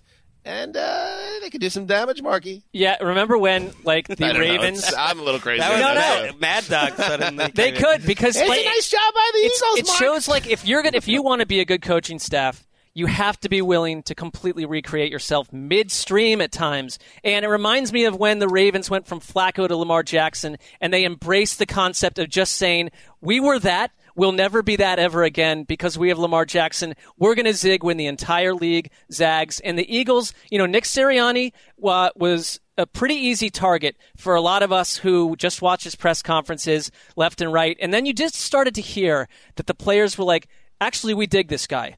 And I don't know what that meant. Maybe it's just like you're in public, that's what you're saying. But he does seem to have shown us he has a plan for Jalen Hurts. He has a plan for this offense, the way they're running the ball. I thought you're right, Greg. This was the acid test today. Maybe it all floats away, and instead they dropped a massive hammer. But, but and they're in the mix. They, they're five and six. They're they're in the mix. Now it should be said the Saints were without their three best offensive Banged players, up. four if you want to count Jameis. Their two tackles who have both been to multiple Pro Bowls uh, were out, which was a little bit of a surprise, uh, and that helped. Philly's defense show a transformation where they were really aggressive. They again, you're listening to the talk radio callers, and it's working. Just why don't they run the ball? Why don't they be more aggressive on defense? They blitzed. Uh, they were very creative, and Trevor Siemian uh, was terrible in this first half of the, this game. I Ah, mean, he's terrible, Mikey. he was rough. The the the final box score is misleading. He, they kept trying. They well, actually, he's Trevor Siemian. I get it. Right. It, was, I mean, but at it's halftime, a tough it- situation it was for New six, Orleans. It was six for eighteen for sixty yards in a in a brutal pick six. Slay got his third touchdown in 4 Mhm. games, uh, and he just didn't give them a chance in the first half. But they're starting guys I've never heard of on the offensive line: Landon Young and I don't even. Good prospect. good. I know. problem. I know about him. Good prospect. it's not good. I mean, you take Alvin Kamara out of the lineup. You know, the lineman obviously a huge deal. The quarterback, even though you know Winston is who Winston is, still an upgrade over Trevor Siemian. But you take Kamara out, this is a very ordinary team at that point. If And they get healthier, and I'm, five. I don't. I think they're still going to be in this. They got to get healthy in this fray. But this version of the Saints is just not dynamic, and now they've lost three straight games uh, since the Winston ACL injury. They got a tough schedule ahead. We talked about it on Thursday, and I just want to say uh, one thing on the Eagles. half a game out, by the way, of the last spot. Uh, it's right there. Nick Sirianni on his quarterback. Jalen is a special player who forces defenses to play different. You look at their stats, but you also want to do what you do well. They, I think, they're starting to feel in that building that they have found a guy here that they could build an offense around. Here, here's what's so huge about that because w- assuming Wentz plays like another game, which he will, it's like they have three first round picks, and instead of having to go do the thing where we don't like our quarterback, we have to go shop for someone else. You now have three first round picks to make the Eagles about incre- so much by so many derivations better than they are right now, and surround Jalen Hurts if he continues to be the guy. All right, let us head to Seattle next, where the Seahawks desperately needed to uh, win a game, but they didn't realize that Colt McCoy would be playing. Second and goal on the two. Shotgun snap to McCoy. Ball's loose on the ground. He picks it up, throws over the middle, and it's caught for a touchdown by Ertz. How about Colt McCoy picking up a loose ball on the turf and throwing a pass over the middle for a big touchdown here late in the first half? Colt McCoy to God. Colton Sessler's namesake delivered another trenchant performance. His second in three weeks is Kyler Murray's injury replacement in the Cardinals' 23 13 win over the. I know everybody's been waiting for it. I've been getting a lot of tweets. I've been waiting to break it out, but it's that time of year. Over the moribund Seattle Seahawks at Lumen Field. McCoy threw for 328 and two touchdowns. Mark, I know you're proud of your boy. this lifted my spirits because, like, here's the thing. This would have been a great opportunity for the Cardinals to have an excuse over the last three weeks to go into the tank to some degree and say, we'll get ourselves out of it, but we didn't have Kyler Murray. We don't have DeAndre Hopkins. And Colt McCoy, you ask him to come in and play three starts. One of them was a mess, but two of them have been nothing short of heroic. And today, he just showed you that when you have that backup quarterback, not the most athletic guy on the planet. Not, you know, they used to call him noodle arm. Well, you know what? It was a little bit better than that today. He just showed command of the offense. And there is what I thought the, the tone setter right out of the gate a 16 play, 68 yard, nine minute touchdown drive, the longest drive of their season in terms of plays and time off the clock. And then he answers down the road with another 13 play, 92 yard, six minute touchdown drive. Zach Ertz was all over the place for him. And it, it really became Colt McCoy battling Cardinals kicker Matt Prater, who I don't know what Matt Prater did pregame, but man, he was all over the place. He's a good kicker in general. Missed What, what are you trying to imply? I don't. I'm just saying he did not seem to be um, in the Speak right up. headspace. He had a he had a missed PAT. He had this is on the road. He had a killer missed field goal. He did hit one a, a 50 plus at one point, but then missed another field goal. So he cost them seven points in a game where the Seahawks were climbing back into this thing, and it forced Colt McCoy up 16 to 13 to take them on another drive. He hit Zach Ertz on a 20 yarder, and then at one point he rumbled Colt McCoy for an 11 yard chain moving first down that I thought was a bigger scramble than Kyler Murray's had all year. I mean, and Kyler Murray is, hmm. you know, infinitely Shots more the athlete. It's not a shot fired, more than just. Colt McCoy did everything you could have Drive asked. They had 40 minutes of time of possession, and it, it revealed basically the fact that Seattle at this point not only do I feel good about having forked them a month ago, they are a low wattage bore. They look totally out of ideas, and I think Pete Carroll was quite annoyed after it. Let's hear from Pete, who uh, at one point left his presser uh, only to return. He can't make sense of it. Wow. I'm just not any good at this. You know, I, I'm not prepared for this. This is not this. I, I'm I'm struggling to uh, to do a good job of you know coaching when you when, when you get your butt kicked in, in week in and week out. I, I don't. I, you know, it's just it's new territory. So, um, and I'm competing is in every way I can think of, but um, I'm just unfamiliar with. That sounds like to me like a coach who now is starting to see his mortality, at least in Seattle. Like he knows now, not only is my team on the ropes at three and seven with a very uh, strong chance of missing the playoffs for just the second time in a decade, he also knows he's in trouble now because the wheels are coming off and there's uncertainty with the superstar quarterback and the relationship between the team and the quarterback is not right. I think Carroll senses he's in danger. At the same time, just the general frustration of a season where he can't get this team motivated to play. Well, you, you've lost the Colt McCoy two straight years. Remember, he was with the Giants Yeah. last year. Went in there. Uh, DK Metcalf gets 31 yards on eight targets. Russell Wilson's led them to 13 points total in two weeks. Ends up with 207 yards, no touchdowns. It's crazy, and I think it's just realizing how outclassed you are right now in this division to to to get bodied by Cliff Kingsbury and Colt McCoy, and there's no Nuke Hopkins.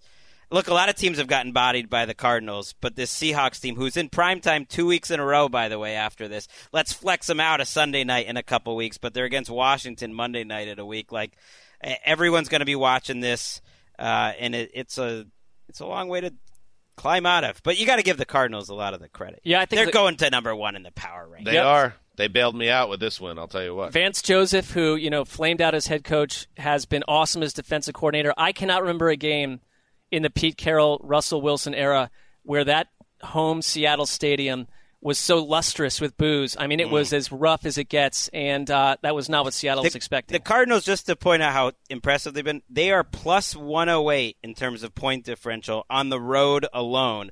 And the I did a little scribbling right here during the show. The combined record of the teams they've played are, is 29 and 18 when they're Mm. not playing the Cardinals. So they've destroyed destroyed good teams, not just the Seahawks. Uh, and after the game, Russell Wilson, if you're wondering how he's feeling, how that finger is, the ball's coming out of my hand just fine.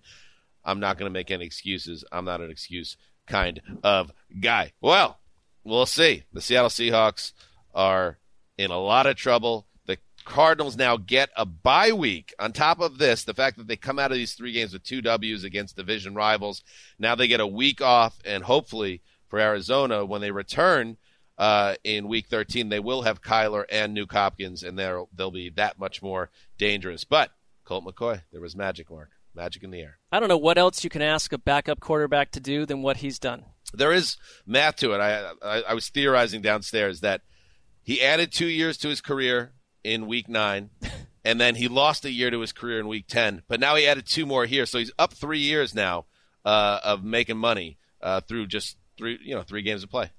I, you know, if you're going to say like, "Hey, I'm going to go to to work three days this year," I'll be good on two of them and suck on one. I like that We philosophy. got we got to get Colt McCoy on the show. We got to tell him about Colt Yeah. Sessler. We got to uh, maybe it's an off-season show. I don't know if it's during I the season. I feel like or we could probably get. That's what I'm saying. McCoy. We Seems got possible. at this point. Let's. But let's then it get puts me back It's in this like week. fanboy scenario where like I'm That's okay. frozen. I don't know what That's questions okay. to ask. But it's That- okay. That's like Jimmy Fallon. Like I think we could get Rob Schneider. I'm not sure. I think we can. Anyway, let's take a break and we'll be right back. You go into your shower feeling tired, but as soon as you reach for the Irish Spring, your day immediately gets better. That crisp, fresh, unmistakable Irish Spring scent zings your brain and awakens your senses.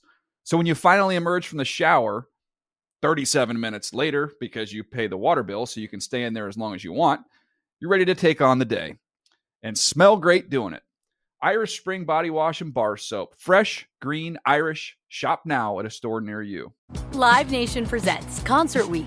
Now through May 14th, get $25 tickets to over 5,000 shows. That's up to 75% off a summer full of your favorite artists like 21 Savage, Alanis Morissette, Cage the Elephant, Celeste Barber, Dierks Bentley, Feid, Hootie and the Blowfish, Janet Jackson, Kidz Bop Kids, Meghan Trainor, Peso Pluma, Sarah McLachlan. Get tickets to more than 5,000 summer shows for just $25. Until now through May 14th. Visit LiveNation.com slash Concert Week to learn more and plan your summer with Sean Paul, Sum 41, 30 Seconds to Mars, oh, and Two Door Cinema Club.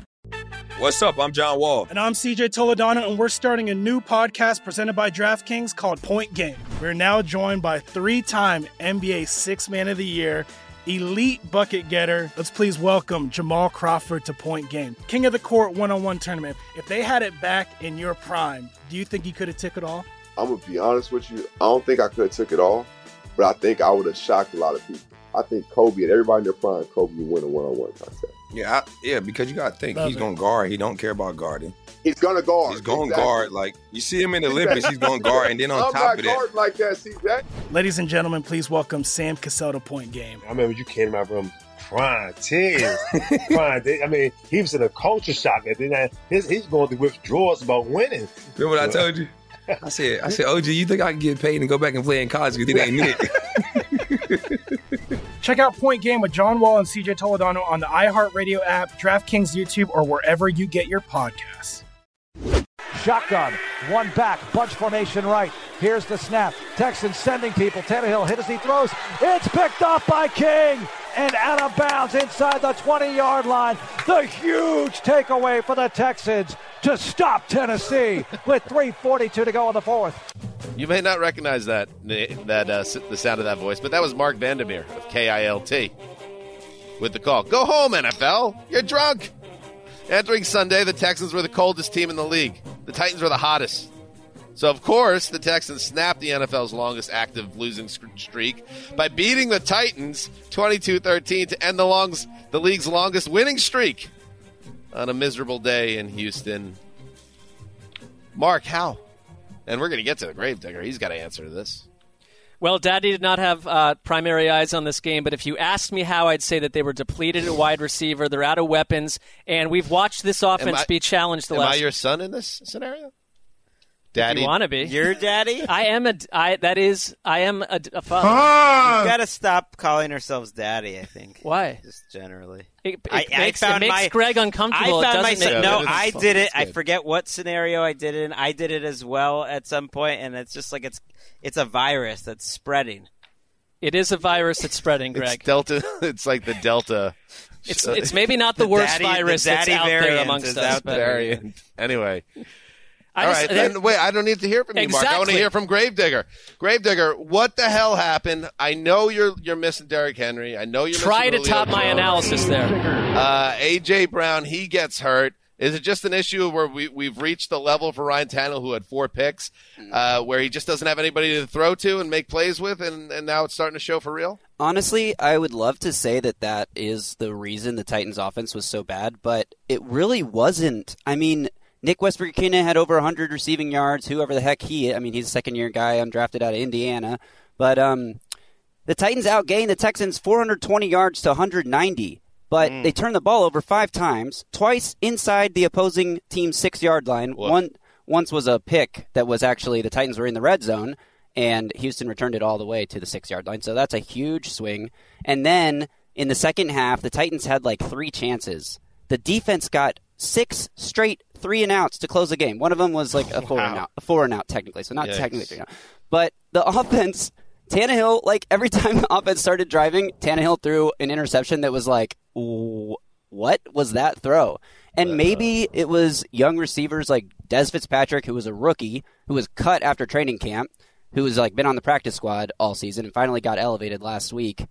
He was like yelling at Tannehill was yelling at Dez Fitzpatrick before plays, like Dez, you got it, you got it, you got it. Like you could hear it through the broadcast, mm. and then like he threw a pick on that play, so maybe Dez did not get whatever change it was, or I don't know. I mean, it's just Sounds one of like it was a fluke. I Yeah. mean, you they honestly they've been luck. They've won a couple games like this They where have. It, they didn't look like the better team. So it was almost like Overdue. They were overdue to get some bad luck. But Marcus Johnson, who was so good last week, got hurt, barely played. Who knows if he'll be available for next week? And then AJ Brown was in and out, and I don't think he finished the game either. No, he, he so that's he's probably going to miss a couple of weeks. Uh, Like they'll probably hold him out through the bye, which is two weeks away.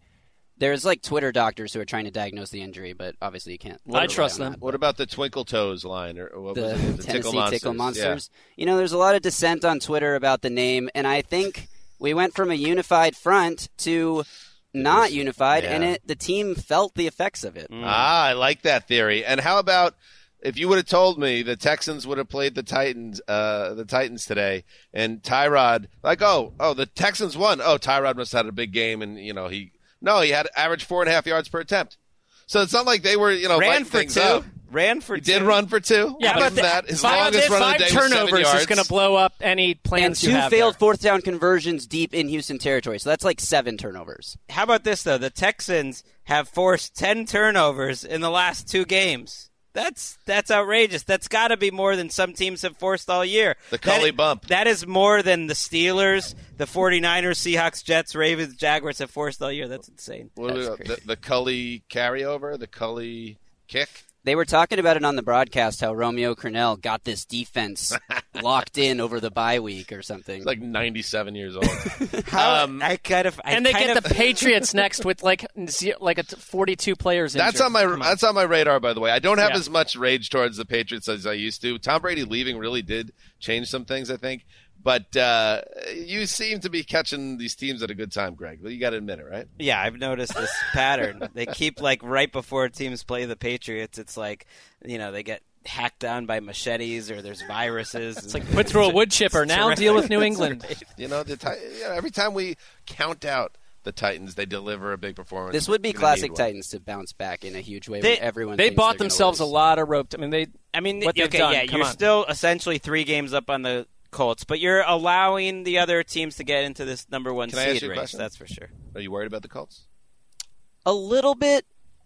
I'll say this: I wouldn't want to. I wouldn't want to see them in the playoffs. Well, I you've also think- swept them. Yeah, I don't Right, think they're going to you're- take Hey, the I division. just asked the question. They'd have to take three game. They'd have to do three games better than the Titans over the last six. So that would be tough. Right, but all all it takes is the Patriots beating the Titans next week, and you and the Titans have already let go of that number one seed. yeah, the number one seed. Is that thing happened. crazy, that would happen quickly. So that that game All is a big AFC. Well, yeah, you- but remember Dan's uh, point about road teams thriving. You almost don't want to have home field advantage according to where we Ricky, are. Ricky, this can you do um, can you do some calculating and see how home teams did this week? Uh, let's move on, or a gravedigger, somebody behind the glass. Uh, uh, you comported yourself well there, Justin. Let's move on to Charlotte. Step to Heinicke on fourth and three. Steps up, looks to his left, skips through the tackle of Haason Reddick. Now he has to stop at the 45, runs out of time, goes back across his body. That is caught! Unbelievable play! John Bates at the 36. It's a six-yard gain and a first down. Oh, double bongos?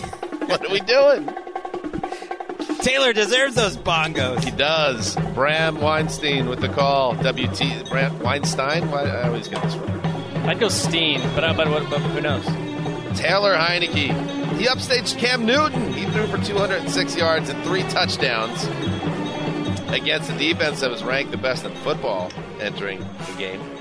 And uh, Washington spoils Cam's return to Bank of America Stadium, a 27 21 win for the WFT over CAR. Greg, I don't know what Washington's long term plans are at QB, but Taylor Heinicke is making a case with games like these. The last two weeks he's been awesome, and this was the best game of his career.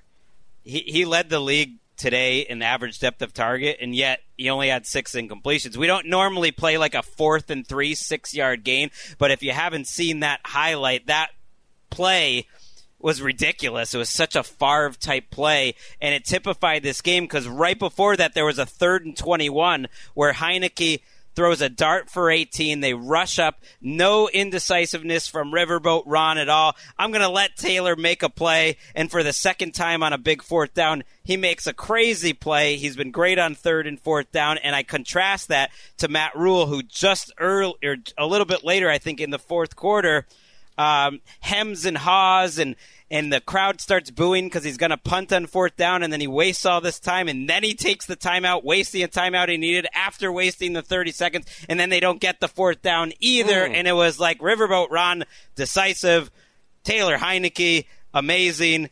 Cam Newton played great in this game. I- Okay, great's maybe an overstatement. Cam Newton played well. He played plenty well enough to win, and yet Heinicke was easily the best quarterback. I yeah that I mean I locked up the Panthers. I felt really good about it. And even better early on in the game when Newton right off the bat was playing really well. So I mean if you're the Panthers, it's like, geez, you you had all this momentum and you have this opportunity against Washington, and just to get beat in a game where your defense can't get stops, that's disappointing. I mean, they, they kind of, again, the NFC is so wide open, just like the AFC, that the fact that they're 5 and 6 doesn't take them out of contention, but it makes you again wonder, all right, are, you know, it's time to pump the brakes a little bit because this team might not be ready to make that run. It's got to thrill Ron Rivera to on the final two drives of the of, of the game for for uh, Carolina to shut them down on fourth down both times. I mean, it's just like Yep.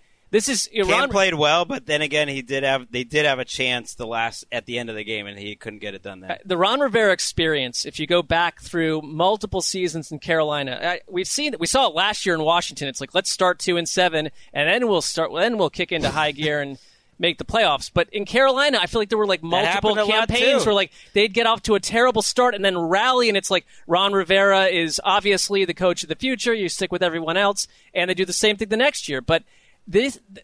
I think part of the problem with Washington wasn't just the defense that was so off critiqued. The offense was so out of sync. They haven't had Curtis Samuel all year long. They just haven't had the dudes. And Heinicke, the one thing about him, I think there's something about watching him that is exciting. There's an element of daring do to his game. I, I hate the gunslinger terminology for quarterbacks, but he kind of has that energy to him, and he hits throws. And he's and when he makes a mistake, he'll just keep doing it, and I, I, I keep throwing it, and I, He was he's fun to watch. He was getting love after the game from some of the Panthers too, who were you know ex teammates of his. He- You know, his first start as a quarterback was with was with Carolina. Revenge game for him, not just Ron Rivera. Revenge and all they, over the they were just kind of How about saying young like, Turner? They were just saying that guy's a dog. Yeah, Scott Turner had a great day. The offensive coordinator for Washington. That that was very surprising to me to see their offense control the game. I expected more out of the Carolina defense. They had a masterful end to the first half, start of the second half sequence where they have a six minute touchdown drive that took all the time off to end the first half, then another six minute touchdown drive to start the second half, and you're kind of like, oh, what just happened here? And, and Cam came back and everything, but Scary Terry had a, one of his best games uh, of his career, and Antonio Gibson, I think, looks a little more spry than he did when he was fighting injury earlier in the year. We talked a little bit. It came up, I think, on the Thursday show. Would PJ Walker play at all in this game? And he, I don't think he did. And he didn't at all, and they said the plan was to, but they thought Cam was playing well enough. They just didn't. And after the game, uh, one thing, I guess, the last thing that will come to somebody that's absorbing a new playbook is the two-minute offense, and that it kind of set up game script-wise poorly for Carolina, where they needed that last uh, drive, and Cam didn't have the the full playbook at his disposal. They did not move the ball late in that game, so. Tough loss for the Panthers uh, and uh, Washington's battling. Uh, They're with- only one game, game out of the wild. yeah, it is. It is crazy. It is stupid, but ultimately fun. Let's move to Duval. Here's a gun run to Deebo Samuel coming left. Right at Ward. Breaks a tackle down the sideline. Deebo Samuel will take it all the way in. Touchdown! San Francisco! Cisco. A lot of sauce on that. a lot of sauce. Greg Papa with the call. KNBR. Jimmy Garoppolo threw two touchdown passes in the third straight game. Deebo had another touchdown on the ground. What a year he's having. Four, the 49ers dominate the Jaguars 30 to 10. Their third win in four weeks. Uh, Mark, this felt like a possible letdown game for the Niners, but San Francisco took care of its business in impressive fashion. Yeah, I, I picked this game second in our draft, and you know I had a lot of people telling me that I was nuts to do so, but I, I knew what I wanted to see. I wanted to see if they could. Well, beat- you could have gotten it way The hater- deeper in the draft. the haters were out from you. You know what? Well, look at it now. Listen, when you when you know what you want, you just go after it. You don't Yeah. you don't risk anything. Incredibly gutsy lock, too. So congratulations on that as well. It, well, look at they did me wrong last week, but now our relationship is totally repaired because this is one of the teams that I went into the year wanting to love, and my love is starting to return and grow a bit. But I wanted just to see would anything translate from that Rams game, or was that just a you know one of these fluke scenarios? Opening drive once again, 49ers, 20 plays, 87 yards, 13 plus minutes. The first quarter was over in like maybe 21 minutes, No and I was like, it was team. just fascinating to watch. Deebo Samuel, it wasn't just that one touchdown. He led the team with 79 yards on eight carries on the ground. They basically used him out of the backfield as a running back. Two straight weeks. and they're banged up in the backfield, so they they they absolutely slaughtered Jacksonville. Inside the numbers. That, that's what they've been doing. But they had touchdown drives of 80, 77, and 77 yards. And the Jaguars' offense and Urban Meyer, you know, basically called it out after the game himself. It, it they, they, there's no growth on this offense. And in Trevor Lawrence at the end of the game, it's interesting to see a shot of him with his arm around Urban Meyer. And not, you know, they in a friendly way. I think they both know they're just they're in for it. It's a long, it's Hmm. it, it's going to be as long as possible for the rest of the season because the hope was maybe Jacksonville's defense is rounding into something special. Not today. I mean that that narrative is, is over for a with, week. with Deebo and watching his great season, it's been an All Pro level season for Deebo Samuel. Uh, that's when like Kyle Shanahan and he's had his ups and downs, obviously, uh, but where having a really like smart, um, creative play caller when you have a and you have a very unique talented player like Deebo when those things come together and you see what you're seeing there because he the way he's used you you get the feeling Deebo Samuel's special abilities are being used to their maximum uh, efficiency in this offense. It's nice to see it that way. Um, you know, In- in one little like thing, like You're Brandon Aiyuk, like who was in the doghouse, and there was a lot of weird stuff going on with him. He he's changed, and he had 78 yards and a touchdown today, so he's added to the offense. Like he just wasn't part And of the system Garoppolo's before. been pretty good over the last month or so. When they play like this Yeah. and they run the ball like They had, this, they like, had you know- 33 plays to four at one point. I mean, that's, Well, this I feel like this probably happens to the Jaguars a lot, but they had 14 first downs while the Jags had 12 total yards midway through the second quarter. It was just like game over. Go Well, eat a sandwich. All right, so San Francisco, they stay in the picture in the NFC West as the Seattle Seahawks fall further out. Let's close things up uh, with a trip to the, the darkest recesses of the AFC East.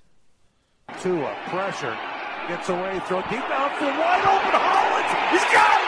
The 15 to 10, and he's out at the five-yard line. Oh line. my gosh, he He scored. did not go out He of stayed bounds. in. He stayed Stayed in in. bounds. He tiptoed down the end. They say he's inbounds. They'll look at this, of course, but a 65-yard touchdown. Jimmy Cefalo, Jason Taylor, Joe Rose, all on the call there for WQAM. Uh, Tua Tagovailoa connected on a long touchdown to Mack Hollins. And he threw the go ahead five yard touchdown pass to Myles Gaskin early in the fourth quarter.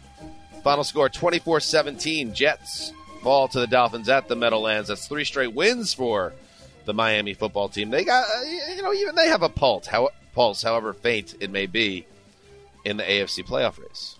Hmm. Tua was good, by the way. 27 of 33, 273 touchdown passes. Uh, he had a, a, an interception that wasn't pretty, but that's part of the Tua experience. Uh, in general, I think his audition, I'm giving him so far for his like sophomore season. I'm giving him my. You got to factor in the injuries because durability that is a skill. I'm giving him a B minus so far. I don't know what it needs to get to for them to get out of the Deshaun. You, you hand out as a, as a grader, minus. you give out a lot of B minuses. I do. I remember on our show, you would give us a post show grade, a lot of B minuses. It's definitely. I think it's above C plus, and I don't think it's a solid B yet. It's a B minus. I think he needs to get, and now we're getting scientific. I think he needs to get to A minus to keep them out of the Deshaun Watson sweepstakes. So he's going to have to go on a tear here. Right, That's they, science. they have an intense wandering eye, and so like B minus, or let's see if it's a, out of hundred, he gets like an eighty-six to finish the not gonna season. do it. No, No, He's gotta so get to 90. quarterback And somewhere you- else they think is a ninety-six. And you mentioned they have a pulse, but it's interesting how the top of the NFC is much better. But if you if you look at the wild card race in the AFC versus the NFC, it's actually more open in the NFC. The Dolphins are still three games in the loss column behind Chargers, Bengals, Buffalo, which right now is five, six, seven in the AFC. So it's kind of a it's a but big that's mountain where to that's climb. why you and I differentiate because Yeah. I think every team in the AFC stinks. Right. I mean, I get it, but just they have more teams to climb over, and they It's have like, a, oh, what about the Patriots? What about them? No, they all stink. and sharp like, you know, differentiation. there's no way to judge Right, what's going to happen here. If they here. could somehow get in, uh, yeah, then they'd have a better. They've got the better Panthers, chance. Giants, and Jets. Eh, There is a way in if they can There's play a their best football. Okay, okay. We Elijah talked about this on Thursday. 141. How about that? There Elijah Moore, if you want to, if on the Jet side, and Joe Flacco is now the fourth quarterback to play for the team this year. What a joke! What a tough season. If this you wanna call them legitimately quarterbacks, angry. Um, Zach Wilson sits out another week. Um, but Elijah Moore, uh, Elijah Moore is the truth. That guy's as long as he stays out of uh, the Jets grinder is going to be a big time player. That draft class in general. uh, has a chance to be really good if Zach Wilson can play. But the only way we can know if Zach Wilson can play is if he actually plays, and let's hope that he is back in the lineup soon because otherwise there's really no reason to watch the Jets. Yeah, I can't. I can't uh, disagree. I'm I'm legitimately angry. I'm not. I'm actually not. Right? You know that They that part of the season. The is Jets past. right now have the number two overall pick in the draft, their own pick, and the number five via Seattle. Thank That you, Ja- Jamal Adams. That Jamal Adams trade is not feeling good right now. for Thank you, Jamal. All right. Don't want to see Zach Wilson get Josh Rosen. No, that's not happening. I don't believe, but you know, we'll see. All right. Hey, Ricky. By the way, uh, that was pretty crazy. The halftime they did this great salute Oh, to service amazing. halftime show, and they brought out the veterans, and it was the six major military branches, and the flags were out, and then this dude. They throw it up to this dude in the concourse, and he's an artist who's also a singer, and he does a like an America the Beautiful uh, rendition of the song while painting. And me and Ricky are like trying to figure out what he's doing. It looks like a mess. It looks We're like even- he's not going to pull it off while he's singing and painting. And then something special happened. Oh my god, this was so. We're you and I are talking to each other. We're like, oh my god, the song's finishing up. He better finish. Like we, he's got a lot of time. Looks He's like hell. paint. Like we're like, what the heck? What the heck? And then when he flipped the painting flipped upside down, you and I were screaming so loud. We were like, flipped "Oh it." my god!" It was a it was an American eagle. And Dan and I, you would have thought it was the coolest thing. And then Mark thought we were joking, like you thought we were being just jerks. Right. But we legitimately, like in that moment, It was the most impressive feat I had seen in that Ever. building. Yeah, but why did I think you were? What being, about the Why Ju- did I Justin think you were Herbert being Not jerky? even yard close. throw to Keenan Allen? Because- Not even that was a radar. BB Not though. No one no. else can. Greg Great has, throw. not, has nothing to do Greg, with this. did you know it was an eagle ahead of, when he was painting it? I, let me answer for Greg.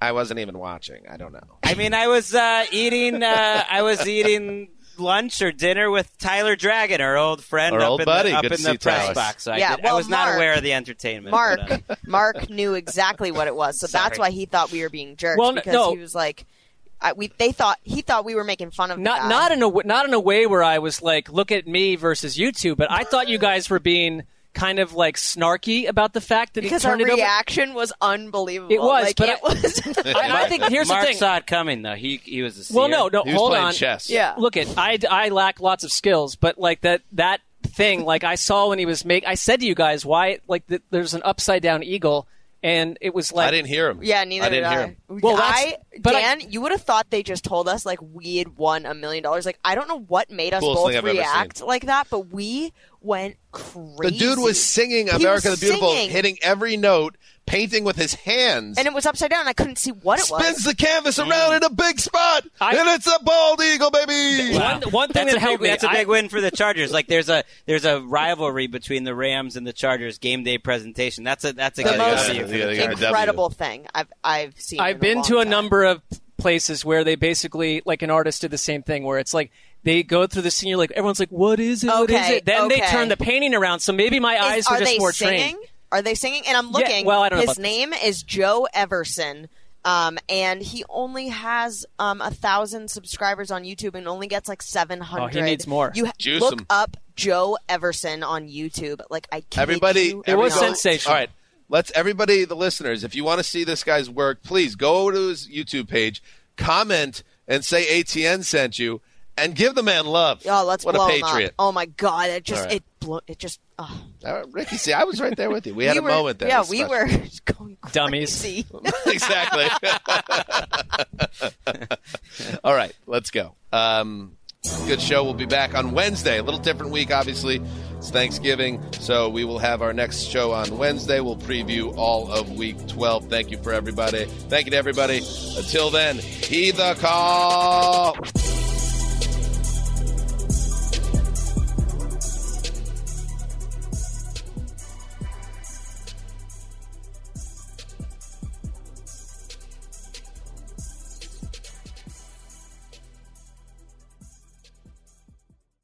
You go into your shower feeling tired, but as soon as you reach for the Irish Spring, your day immediately gets better. That crisp, fresh, unmistakable Irish Spring scent zings your brain and awakens your senses. So when you finally emerge from the shower, 37 minutes later, because you pay the water bill so you can stay in there as long as you want, you're ready to take on the day. and smell great doing it. Irish Spring Body Wash and Bar Soap. Fresh, green, Irish. Shop now at a store near you. Live Nation presents Concert Week.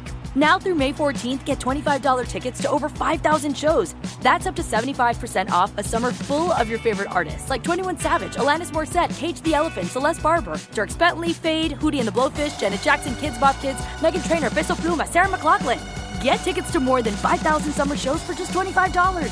Until now through May 14th. Visit LiveNation.com slash Concert to learn more and plan your summer with Sean Paul, Sum 41, 30 Seconds to Mars, oh, and Two Door Cinema Club.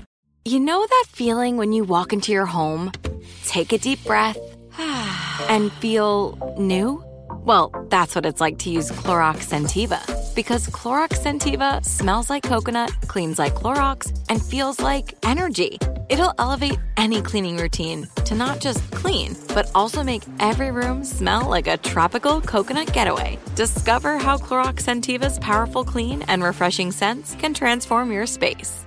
Get yours in coconut or other fabulous scents at a nearby retail store.